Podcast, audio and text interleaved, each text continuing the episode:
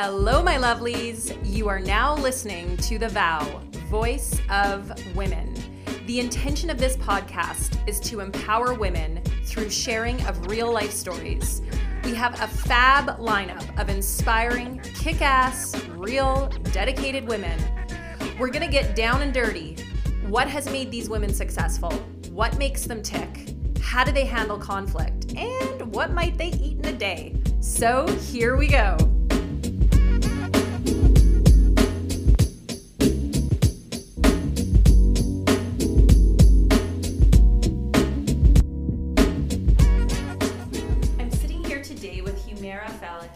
Welcome.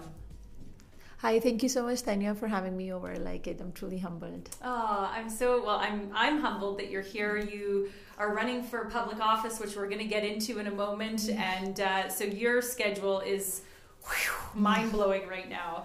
So, Humaira Falak is a program coordinator at Action Dignity, formerly known as Ethno Cultural Council of Calgary, which was publicly launched in March uh, of 2002, a day before the International Day for the Elimination of Racial Discrimination. Nine ethnocultural organizations and several individuals joined in as initial members together with individual leaders. It then registered as an Alberta Society on December 16, 2002, and registered as a charitable organization in October of 2012. So, Humaira, um, we're just going to hop right into it. And um, I'd like to actually start with your story before we start talking about Action Dignity. And I watched a video of where you stated that you started from scratch. Yeah. And I know you're originally from Pakistan, you were born there. You uh, lived in Saudi for five years and then moved to Calgary. I think it was you said in 2013. Yeah. Yeah. So talk to us about starting from scratch. So for sure, yeah. So I was actually in a in a very abusive relationship for like five years, um, and for me, like um, for so many reasons that I could not get out of that relationship because of the you know the cultural barriers and also the stigma attached to you know being a single parent and the divorce and all of that. And also like because the pressure is always on you to make your marriage work in our part of the world. So that was one of the main reasons um, along with that you know you would love your you know i love my partner as well. So yeah so it took me like five years uh, uh, to finally decide that i'm going to come out of that. But when i did i had no family in canada no support whatsoever um, because i was not really exposed to the outside world in those five years so i had no idea about anything like how the system works here with the like with the court system and all of that. So i literally started uh, my life from scratch was like i was when i came to canada when i decided to come out of here um, my situation i went to um, High River emergency shelter so with nothing like with no support whatsoever not no money like nothing um, um, and then I was there for a month, and then I was a Sheriff King for a month in Calgary, and then I was in transitional housing for a year.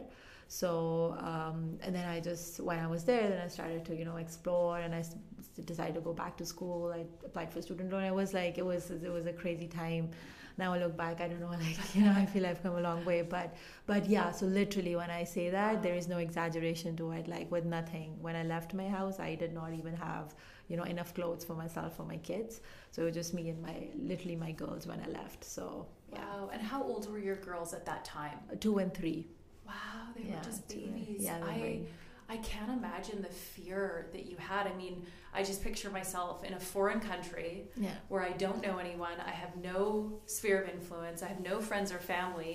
I'm trying to flee an abusive relationship. Like, ah, that must have been a really difficult time in your life. Of course, yeah. But you know, there was one thing still at the back of my mind that, you know, maybe this is where at least I will have a voice, you know, because the country that I was coming from, I know that, you know, I did not have any voice there, right? So maybe somebody would listen to what I have to say, right? And be, and honestly, at that point in time, I wasn't in a in a in, in that state of mind where I was thinking that I would you know maybe leave for good or something like no i just wanted to do it because i was like so depressed and i wouldn't lie to you because it was like a I was heading towards, you know, uh, uh, like I had this very strong suicidal ideation because of, you know, constant abuse that was happening to me. So that time when uh, my friend called police, it was I had no idea what was going to happen, right? Except that I just wanted to get out of that place. I didn't want to be around that person or his family. So, and I, did, I had no idea what the future would look like, if I would be allowed to stay here, if I had to go back. As I said, I did not lo- know the, the, the laws before. So, yeah, so it was, yes, it was very tough. It was very emotional, but I was very numb when I got out of that house at that time, right? So it took me a while to process that and then, you know, to be able to. So I, I'm extremely grateful for the support that I got during the time from the counselors who were at the shelter, even though those, you know, first responders like the police officers and, you know, so I feel sometimes that I was lucky because even with when my with my first interaction with the courthouse, I did not have a lawyer, so it was me talking to the judge directly.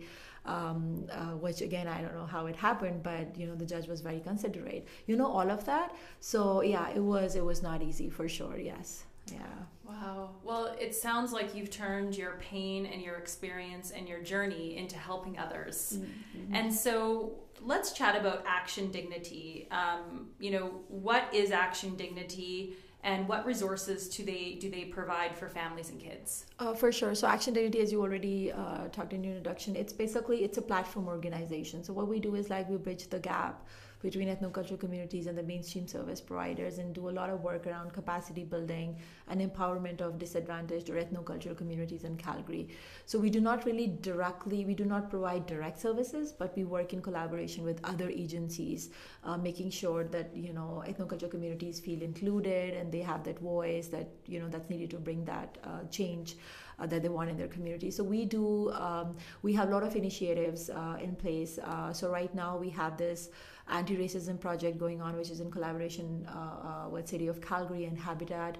Um, uh, so that's there. We have this Brave project where um, it, it's essentially for essential workers. You know, like the COVID has how COVID negatively impacted essential workers, their mental and physical well-being, and all of that. So it's centered on that. Uh, then we have Lead for Change, which is uh, empowering community leaders and you know giving them those skills that are needed for advocacy or you know uh, leading their communities. Uh, then we have the social inclusion project that also I am part of. Uh, that's basically around anything and everything to make sure that ethnocultural communities feel included and they have this sense of belonging and they don't feel left out or you know. So we have under that we have initiatives around domestic violence, mental health, unemployment, uh, you know, all of that. So yeah, so these are the some basics that we are working on right now. Um, uh, yeah, so and for the kids and like so as i said like we do not really directly work with kids but for example like uh, the community there's so many community associations who who want to do like different projects for let's say we, we, we just recently had when they had uh, they wanted to do this uh, back to school program where they wanted to supply you know school supplies to kids with bags and all of that. So we collaborated with those agencies. We provided them with we connected them with other relevant agencies also helped them in raising funds and also uh, giving them space where their, their communities could come uh, keeping in view covid pro- protocols and then distribute those bags and supplies to the children right? So we do facilitate uh, such projects by either helping them with funds or building the capacity of ways they could you know do those uh, initiatives in a proper way right? So all of that yes. So you provide a lot of resources. We do a yes. lot of resources yes. Yeah. and where we can if because in some, through some of our projects we do get some funding as well to fund uh, these community action plans, uh, which maybe not may not be a lot of funding, but for example, we had this program called RAVE uh, during COVID where we were giving about like 5,000 uh, uh, to each community group to help their community members with their you know essential needs during COVID, right? So most of these organizations they are experts in providing culturally based services to their community members. So we want to make sure that they do it, but they do it the proper way. So we would help them anyway way and every way uh, that you know that could happen. Yeah. So I want to kind of circle back with your experience um, being an immigrant and, yeah. and moving to, to Canada and, and into Calgary. And uh, not necessarily from a statistic standpoint, but is it very common for women uh, coming here with their families um, from whether you're from Africa or India or England, mm-hmm. but you know, um, is it common for these women to be experiencing abuse because culturally it's looked upon differently in other countries like it, it is you know it's not men aren't from what i understand criminally charged for abusing their women in some parts of india and southeast asia you know? And so they come here and maybe feel that it's more acceptable or they can get away with it and then they find out they can't. Can you speak to that? Uh, for sure. So first off i think we need to understand like you know that uh, the domestic violence is common all across right? Yes. so uh, it's there. Like if you look at the Calgary heat map, it's it's equally prevalent in all the quadrants, right? So when we, if you ever want to categorize it that it happens in like this particular culture or particular religion, no, it's not true because it's there. Okay. Even it's it, it happens regardless of your socioeconomic backgrounds, your education. It's there, right? Mm-hmm. Which is sad, of course. Like it's 2021 and we're still talking about it. Uh, but with the immigrants, the problem is that, you know, like it's not that no culture would actually endorse it or no religion would actually endorse it. But of course, when you are struggling with bigger issues such as unemployment, poverty, um, you know, issues like about the the basic human existence, right? Then these issues like domestic violence or mental health they take a backseat, right? Mm-hmm. So certain things then get normalized with the passage yes. of time, right? So you do you think you accept them the way they are. That maybe it's it's how it is. It's patriarchal culture men are supposed to be taking decisions for you. So it becomes normalized with time. So whatever they do is right right? So and then that becomes so deeply embedded in our minds that we accept it the way it is right? So when when people come here obviously they have the same mindset right? So also because integration journey is not easy tanya like you know you coming you you may be a doctor back home but here when you come your degrees are not credentials are not recognized right? So you again you start from scratch where you have to maybe work odd jobs or you you just have to do anything to make sure that you know uh, you're making your ends meet. And for that uh, families struggle a lot. So it impacts their mental well-being as well right? And that does contribute to domestic violence right? So families then they go through this you know breakdown and all of that. So that does contribute as well right? But yeah because and also because i i also feel that because it's, it's in some part of the world it's been normalized. You do not know what abuse is. Because you know even for children like in our part of you know we we we could yell at kids. We could spank them as well right? I was i was raised like that right? So for us it could be a normal right? So if you're not familiar with the laws here in canada what actually abuse looks like and how do you want to you know stick to those obviously you you would only know when police is at your door because you have hit someone or you've abused your partner or your kid right? And then you would know oh so this is uh, we've broken the law here right? So these are the gaps here right? Uh, but but but you're right. There's i think there's a lot of work that needs to be done. My focus has always been on prevention because i truly truly believe that we do not come to these countries to go through all of this like family breakup and all we, we've come here for a better future right? So we need to have those system in or those policies in place which could prevent uh, domestic uh, violence or abuse happening in our communities right? Yeah. yeah. Wow I, again i'm just you know picturing you know coming from here or to here from saudi or pakistan and you know thinking you're going to have this beautiful life with your family mm. and it's going to be safer and then you still are feel endangered in a new mm-hmm. country in a home and so how did you obviously you you know you fled the marriage you um, sought shelter you sought help and and then what did you do from an employment standpoint yeah, so uh, because uh, I was, you know, like you, you do get help from the government in terms of like um, uh, uh income support and all of that, right? And I was lucky enough as well because when my court, my case went to the court, I did get child support as well, so that did help me initially. Um, but I was uh, I was in a school for a year, um, uh, so I did completed my diploma, and then I was lucky enough to find a job uh, right away because I was already volunteering with Calgary Seniors Resource Society. So I did find a job uh, right away after that within a year. Um, so yeah, for that, I think that was for me that worked really well. But not everybody. Again, I said not everybody's like yeah. I, do. I do. I'm extremely grateful that I got that support that you know I needed at the point in time. Like my my counselor at the shelter, like she was she was so supportive. Like she could come and check on me, you know, when like even during midnight, right? So at that time, when you flee domestic violence or when you're going through that time, you need that support, like more than you know financial. You need that reassurance that it was not your fault because you know it's it's very psychological as well, right? So you keep on blaming that maybe you could have done something better to you save it or you know all of that so i think i was very lucky that my counselor and the social workers that i did interact with they were very supportive and they did help me uh, become what I am today. Honestly, I could not, I wouldn't be sitting here if it was not for those people. So that's why I say like these services are so important. This first respondent or the social workers or the human service, you know, workers are so important, and we need to have that those like people with different lens because she understood my cultural background. She understood. She was she was from Canadian back, like she was she was a Caucasian, right? And we we uh, and but she understood my cultural sensitivity, my barriers, and she worked with me, uh, you know along those lines and that helped me not only overcome those but also establish myself in a proper way right? So yes financial barrier is actually one of the huge thing that also would um, uh, for so many women to go back because they cannot they do not have those skills especially you know the immigrant women they do not have those skills where they could find good jobs to for for them to raise their children and themselves you know to support themselves so that's also one of the reasons that we want to go back and stay with their partner because at least nothing else they have that financial security right mm-hmm. so yeah so, what are some of the initiatives that Action Dignity is currently working on, and how can our audience get involved? Around domestic abuse mm-hmm. yeah so for um, uh, so we've been actually uh, because i've been working with action dignity for past three years and pre- and totally around domestic violence was my focus. So we we did a lot of work around uh, creating awareness in different ethnocultural communities about domestic violence. We did collaborate with Calgary Emergency Shelter uh, and other agencies as well, um, uh, like ethnocultural agencies and mainstream to kind of bridge that gap.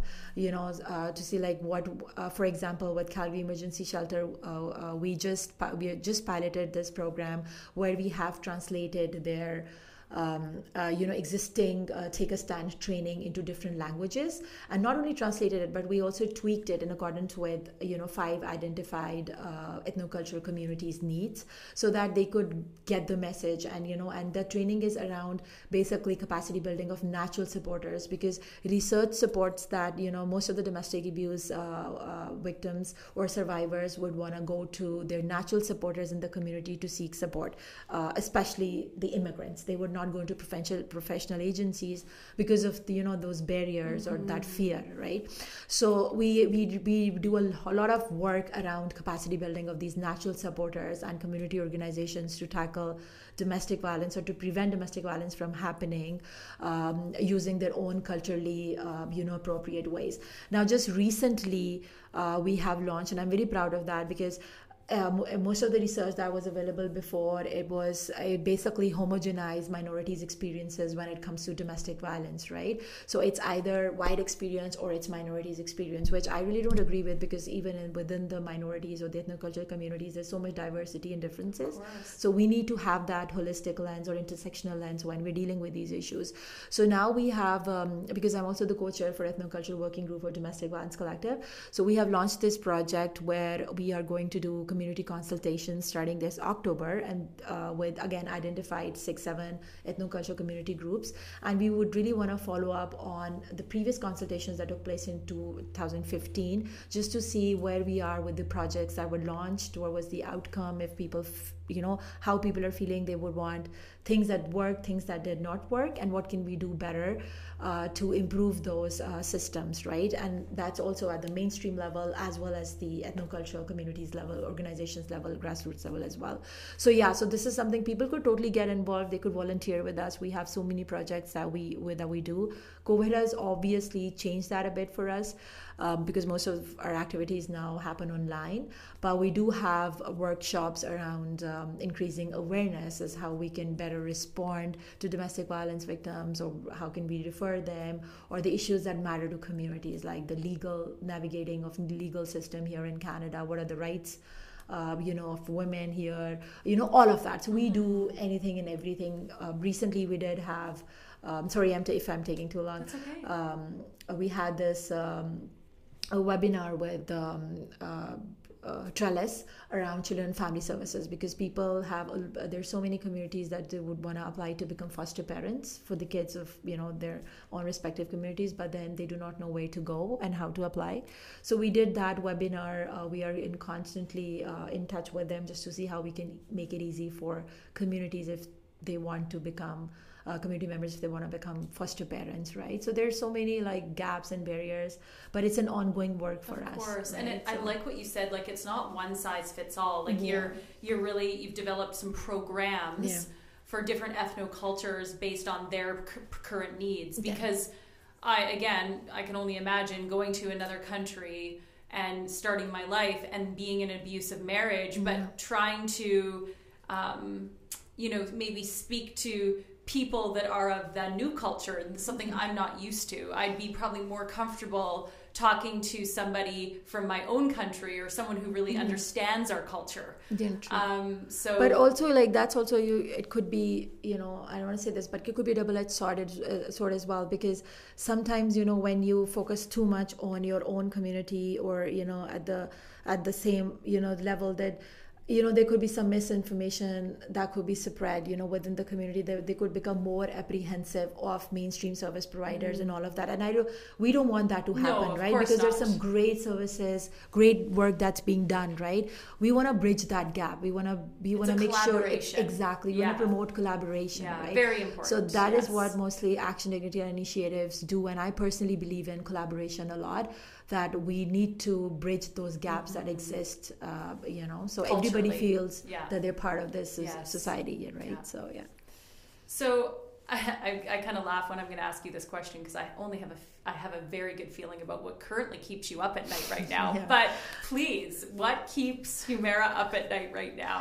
so uh, yeah so these days yes it's the uh, you know i'm running for um, school board trustee for ward 5 and 10 uh, that is definitely that's keeping me up because it's the only time when after i put my kids to bed I, I answer my emails or I respond to you know some of the things that I cannot respond to during the day because I'm outdoor knocking or you know for making phone calls and meeting people so so yeah that's also you know the fear what's gonna come um, the thing is that it's not the outcome that I am actually um, more worried about because whatever it is, it is. Uh, it's mostly that you know the awareness that we are creating through our campaign around role of school board trustee because this is again something that one of the barriers that people did not know what school board school trustees do and if they ever have any problem uh, you know how to access or reach out to um, their representatives. So through our campaign we want to do this making sure that people do feel included that they have say in the education system as well and you know uh, government does take into account what we want. So all of that. So yes that's that i'm pretty much reading on CB how it works. Uh, yeah so that's there. That's also i'm also cooking and cleaning with being a single parent it's hard right? So i want to make sure Oh my, my kids are not neglected. So yeah that's, that's what I can't imagine how Yeah. crazy your Yeah, life is so right now. this is so, and I again, I'm laughing as I'm going to ask you this question. But what do, what do you do in your spare time if you have like even ten minutes a day? Like, do you meditate, pray, walk, run, mm, Yeah, read so- a book? Yeah, actually, uh, before the election campaign, I would go to gym pretty regularly. That was my favorite thing to do. But now, yeah, I do watch TV. In all honesty, like anything. no, yeah, just to totally 10, mind yeah, release, 10, like something minutes. mindless Yeah. that you can. To- I get it. Girl. I or I, listen get to it. music. Like even if I'm cleaning, Yeah. there's yeah. So yeah, that I do. It's okay. I actually just watched The Bachelor in Paradise after Oh. a really hard day, and it was like the only thing I focused on, and it was like I feel so much better. That's true. Yeah, that, that's So- right. Yeah. so I love your honesty. Um, Humaira, what have you vowed to yourself in life? In all honesty um, uh, i just want to i don't know like people sometimes they do tell me that I, i've taken up a lot of things but you know i really want to keep on going. Uh, it doesn't matter you know how i how i reach there but i know that i'm truly truly passionate about the work that i'm doing and i want to continue doing that. I really want to see that change happening where you know people have a better understanding of that we do not we should not you know like the, i know that elimination of domestic violence or you know mental health is just a dream right? But i still want to continue working towards the betterment of uh, you know the, the the especially women is like is very close to my heart right? Because uh, being a woman myself. But yeah that's that's what it is that i really want to continue working anything and everything that could contribute to making someone's life better. Mm-hmm. I know it may sound a little bit, you know, um, too, but, but but that's true for me No, because I I know I sincerely I have been through a lot of bad times in my life. And now, whatever I have, I really want to contribute to that. That you know, and whatever, of course, and on the personal and whatever it takes for to make my kids' life better. Mm-hmm. I don't want them to go through what I did.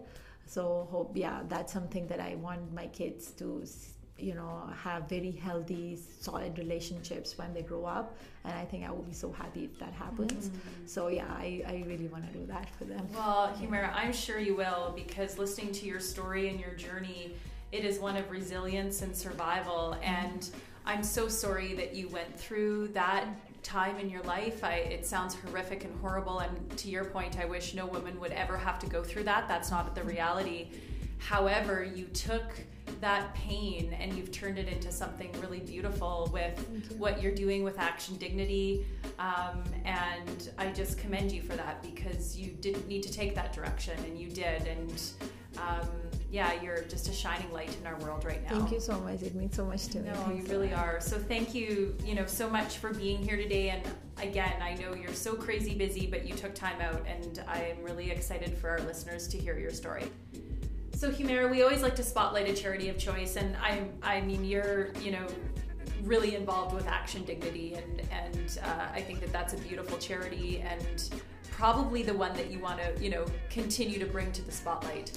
Uh, for sure, yes, Action Dignity because the work is very different. It's it's all around uh, you know capacity building and empowerment. So yeah, totally. And I know that people in Action Dignity they truly care for the you know the work that they do but also like there's one more uh, i would really want to because i work i work very closely with calgary women's emergency shelter so yes that's another charity that's doing a lot they have so many initiatives and because i work with them and i know them i uh, so anybody who would want to contribute to them i think that would be great so for me it would always be action dignity uh, uh, Calgary Women's Emergency Shelter. There are many, all, all, obviously, there's so many that are doing great work, but for for me, these two, yeah, stand well, out. Well, thank yeah. you so much for for sharing your story and your journey and being here today, Humaira. And I wish you all the best. Thank you so much, Tanya. In the election. Thank you so much. Thanks.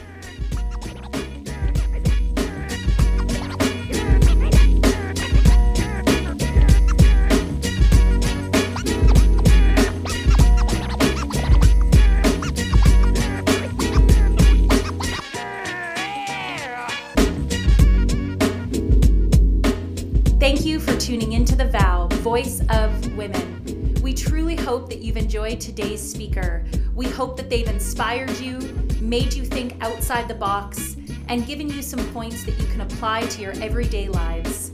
Please subscribe to our podcast, rate us. If there's any suggestions you can make or feedback, we would love to hear from you. Thanks for tuning in.